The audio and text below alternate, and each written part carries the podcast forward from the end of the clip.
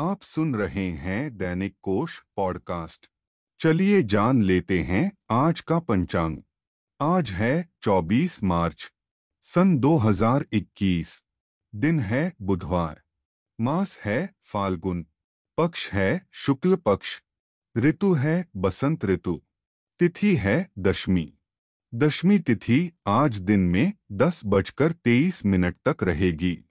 इसके बाद एकादशी तिथि आरंभ होगी। नक्षत्र है पुष्य।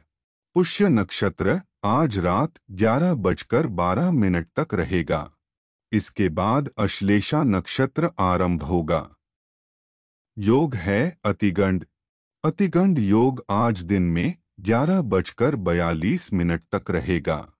करण है गर। गर करण आज दिन में दस बजकर तेईस मिनट तक रहेगा। दिशा शूल है, उत्तर दिशा। शक संवत है 1942 शर्वरी। विक्रम संवत है 2077 प्रमादी। गुजराती संवत है 2077 परिधावी। सूर्य राशि है, मीन। चंद्र राशि है, कर्क। चलिए अब जान लेते हैं सूर्योदय और चंद्रोदय का समय।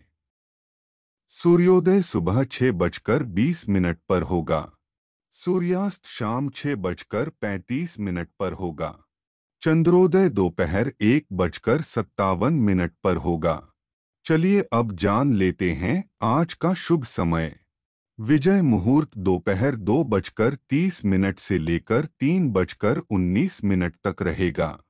गोधूली मुहूर्त शाम छह बजकर बाईस मिनट से लेकर छह बजकर छियालीस मिनट तक रहेगा।